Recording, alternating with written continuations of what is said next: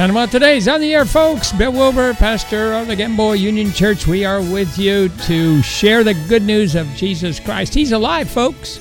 He is alive. We need to say that not just at Easter time or Holy Week or Lent or times of year or even at Easter uh, and Christmas, I wanted to say. But we need to shout those words all year long because being alive, we will live forever with Him. Every week as I go into the Renacer prison, those guys are glad to see us. I'm not their father, but in some cases, I'm their spiritual father, and they really look forward to us being there. And we share some munchies with them, but we share the Word of God with them. Last week, when I was in, we didn't have any munchies, and one of the guys said, That's all right, that's all right. We just are glad you're here and you give us the bread of life. That really counts as well. I want to take you to Azusa Street Revivals again from the book They Told Me their stories. You can order this book by going to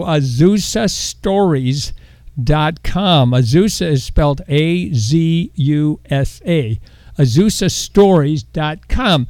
And this has the testimonies of people who were eyewitnesses and being part of. Some of them were teenagers or in their early 20s at the time of the Azusa Street revival at the turn of the century, 1906 through 1910 in Azusa Street, California, uh, San uh, Los Angeles, I wanted to say. And these are some of the most amazing, amazing miracles. And when the power of God was doing so many miracles, there were two different phenomena that happened. And one was the blazing fire above the horse stable that had been renovated, they were using, and uh, the fire coming down from heaven and going up from the fire stable, uh, the horse stable. And the fire department came on three different occasions, and uh, there was no fire that they could see to put out because it was the fire of God. But inside, they could not see the fire, but they were experiencing a powerful move of the Holy Spirit. Fire is not unusual in the scriptures. If you start thinking about it, how the call of Moses took place at the burning bush that wasn't consumed, and um, the of Elijah was taken up in a the chariot of fire, I should say. Elijah was taken up in the chariot of fire. The fire of God is like it fell on Pentecost. It says flames of fire came and split off, and the tongues rested on each one, and they were ignited with the power of God. And so uh, also inside the stable, inside the, the meeting place, was like a heavy dew, a heavy mist. And uh, the Shekinah glory representing the presence of God, like in the Old Testament, where the um, tabernacle was, where the high priest would go in, and the priest and the people would gather around, and Moses would meet, and there would be the, the tabernacle with the, uh, the Shekinah glory, the pillar of the cloud above it, and also about the fire. You know, the fire, the pillar of fire led them at night through the wilderness. Different testimonies, some I've shared on other programs. And I shared part of this one, but I want to share the whole one at this time. It's a by the name, a guy by the name. They just simply call him Brother Fox. And this uh, story was uh, um, held in memory by a man by the name of Tommy Welchel, who knew these people in the 1960s. He was a teenager at the time, and he went to this place like a retirement home where many of the people who had been eyewitnesses of the Azusa Street revival. Now they were retired and they were staying there. And he would go and uh, spend hours with them and um, hear their stories. And eventually he recorded them. And so he's saying, um, he would share with me that he was awestruck by the movement of God and how the manifestation of God's power varied according to the degree of the manifestation of the Shekinah glory. The thicker the cloud, the greater the miracles. He was also in awe of Brother William Seymour, who was the leader of this, if you could say a human being, who was a coordinator there. Fox said that this man had to be a very deep man of God. Fox was present at the miracle when the man's arm grew out of the socket. During that experience, Brother Fox heard from God that he himself would have miracles like William Seymour's, but in a foreign country a word that proved itself over and over again as Brother Fox labored for years in India. Fox took the anointing with him when he left Azusa, but he could not take with him the Shekinah glory. He explained to me that as far as he could tell, the Shekinah glory was unique to the Azusa Street revival. While at Azusa, Brother Fox went around being used by God to heal everybody he could. He loved to pray for the deaf and for the mute. He would pray for them and whisper in each ear, You deaf spirit, you come out in the name of Jesus. He said he could hear a little pop and then a wishing sound as the ear would be healed. Then he would go to the next person and do the same. If they couldn't talk, he laid hands on their necks. He said, I'm not one of those who would stick my hand down their throat. They might get excited and bite a finger off, he's told me that uh, in an excited way. He said that he prayed in the name of Jesus, and sometimes they would start talking. Most of the time, though, they would have to learn how to talk, but they would at least start making audible sounds.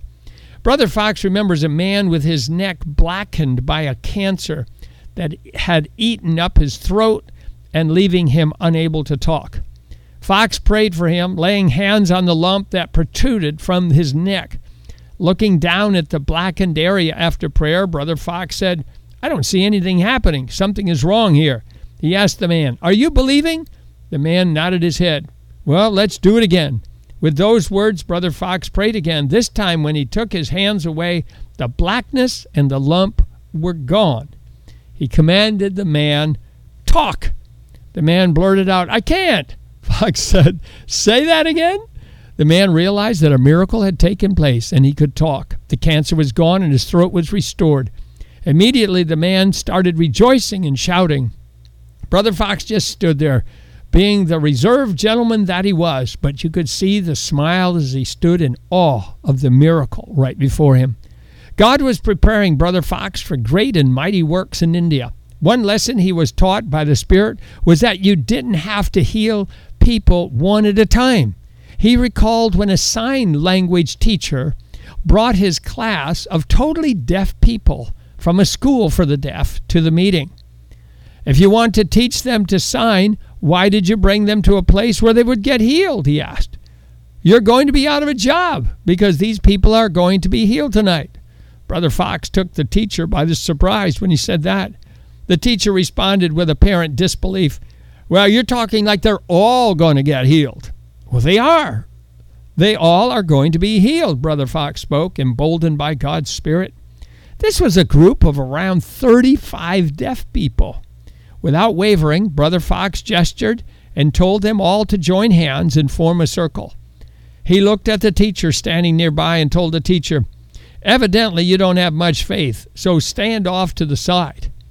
Now, I'm going to lay hands on this man and start with him. Immediately, Fox realized that they couldn't understand a word he was saying, and the teacher was laughing at him because he too understood that they couldn't hear him.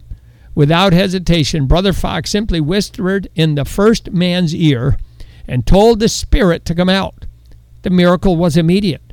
As soon as the once deaf man could hear, he got excited. And when the others saw his excitement and that he could hear, they started getting healed one by one like a line of dominoes. In just a few minutes, all of them were healed. Fox had only touched the first man in the circle. From that point on, God took over and allowed his power to flow through the connected hands, touching each and everyone gathered in the circle. I sat and listened to Brother Fox tell his stories both from Azusa and from India and the mighty miracles God used him to perform. I couldn't help but remember the words spoken in the Gospel of John. Jesus told his disciples in John 14, He that believeth on me, the works that I do, shall he also do, and greater works than these shall he also do. That's John 14, verse 12. Brother Fox had a strong and mighty belief in the power of Jesus. He went to God's workshop and saw with his very eyes the wonder working power of God. He was used of God at Azusa to perform mighty works and took the lessons he had learned at Azusa and applied them to his work in India. There the blind found sight, the lame could walk, the sick found health, and mighty healings were commonplace. The Spirit of God worked mightily through Brother Fox. The only thing he didn't have was that Shekinah glory appear. Now, most of you in Radio Land are saying, I never heard of Brother Fox. Well, I never did either till I started reading this. In fact, most of these people in here, aside from William Seymour, I never heard of either. John G. Lake, I heard of. He was only a teenager, and later he went on to Africa and had a mighty miracle ministry there. But these other people, sister so and so, sister so and so, but God used them in a mighty, mighty way, showing us that even today, God uses people with no special name, no special calling, as we would say, no special certificates or degrees or credentials, but He used people simply who were in the right place at the right time doing what God wanted them to do.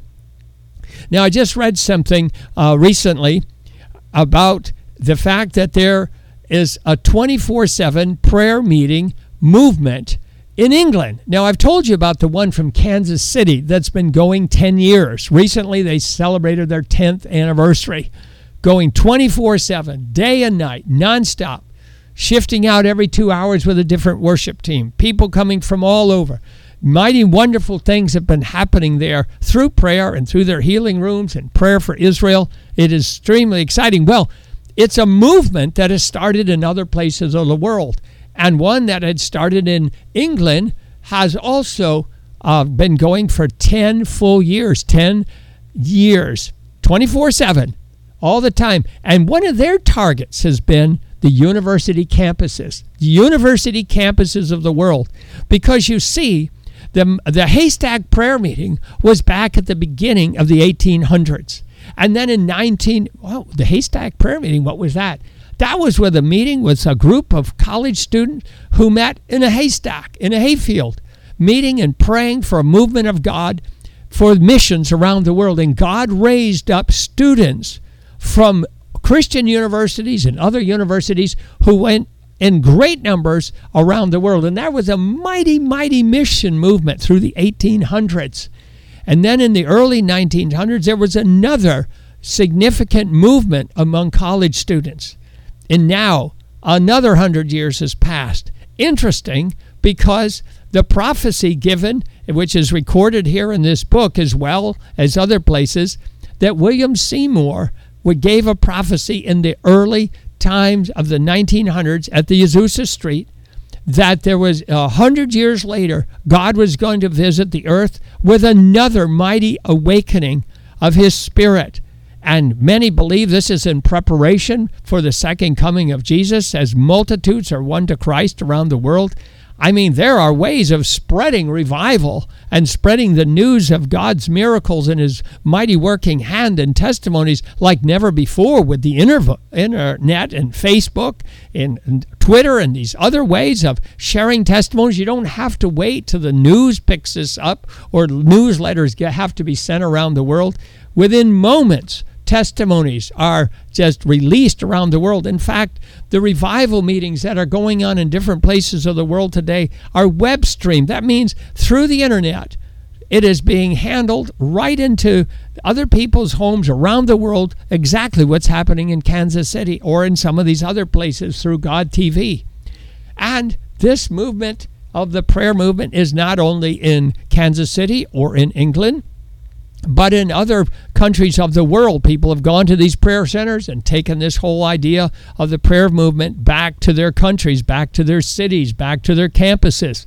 Which leads me to the fact that, in the same way that in the last 200 years, on the 100 year mark here, there was a mighty movement uh, among students for missions, that here we are at a 100 year time, right around the time of the prophecy given by William Seymour to take place 100 years later, and revival is breaking out in different places of the world even today. I called this man, Tommy Welchel, on the phone not too long ago, and I asked him about his book and asked him if he thinks that what we are seeing today is a fulfillment of this. And he says, Oh, yes, oh, yes. I said, Have you seen any of these creative miracles? He said, Yes, I have. I've seen a hand grow out and uh, with the fingernails actually grow out on the next day they were in place.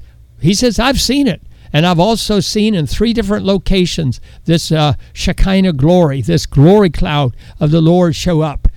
Exciting times. But I want to get back to the fact of the people in England whether they're 24 7 prayer meeting, they are targeting college campuses. Now, the International House of Prayer in Kansas City is also targeting campuses, but that is not their primary focus. But in England, that is their primary focus right now. Believing that students coming to Christ will come on in a mighty force, those who God anoints and will spread around the world. You know, there are thousands of international students that come to our universities in the United States, in England, Panama here too, who come from places where they're restricted in lands where uh, the gospel cannot be shared or preached with other people. And people can come to know the Christ. You know, this can be a, a great thing right here in Panama to pray for the international students, to pray for those who are come from shut up countries, those where the gospel is restricted befriend them, invite them to a meal in a loving way. Uh, find out what is going on in their life. Show them the love of Jesus. Invite them to your church. Invite them to a prayer meeting where there's the power of God. And, and let them experience the love and the power and the forgiveness of Jesus Christ. Heavenly Father, we thank you for these mighty miracles we read about today. We thank you that, Lord, you are moving in the world today. We ask, Father, here in Panama, that prayer centers would begin to spring up people two, three, four, five, six in the house, maybe once a week, maybe a couple times a week, just beginning to re- have the power of God released in our midst, Lord. We pray for the international students of Panama as they've come from other countries, Lord, that they would be touched here, that Christians would befriend them and reach out to the internationals and not view them with suspicion, but view them as people that God has brought to be touched, and they in turn will touch other people around the world. Father, we love you. We praise you. We ask for revival, Lord, revival in our own hearts, that we would have a heart for the lost, that we would have a heart for the things that you have a heart for. In Jesus' name. Come, Holy Spirit, pour out your Spirit on this radio audience today. Move in a mighty way. We give you thanks in advance in Jesus' name. We love you. We praise you, Lord. We honor you. Thank you, Father.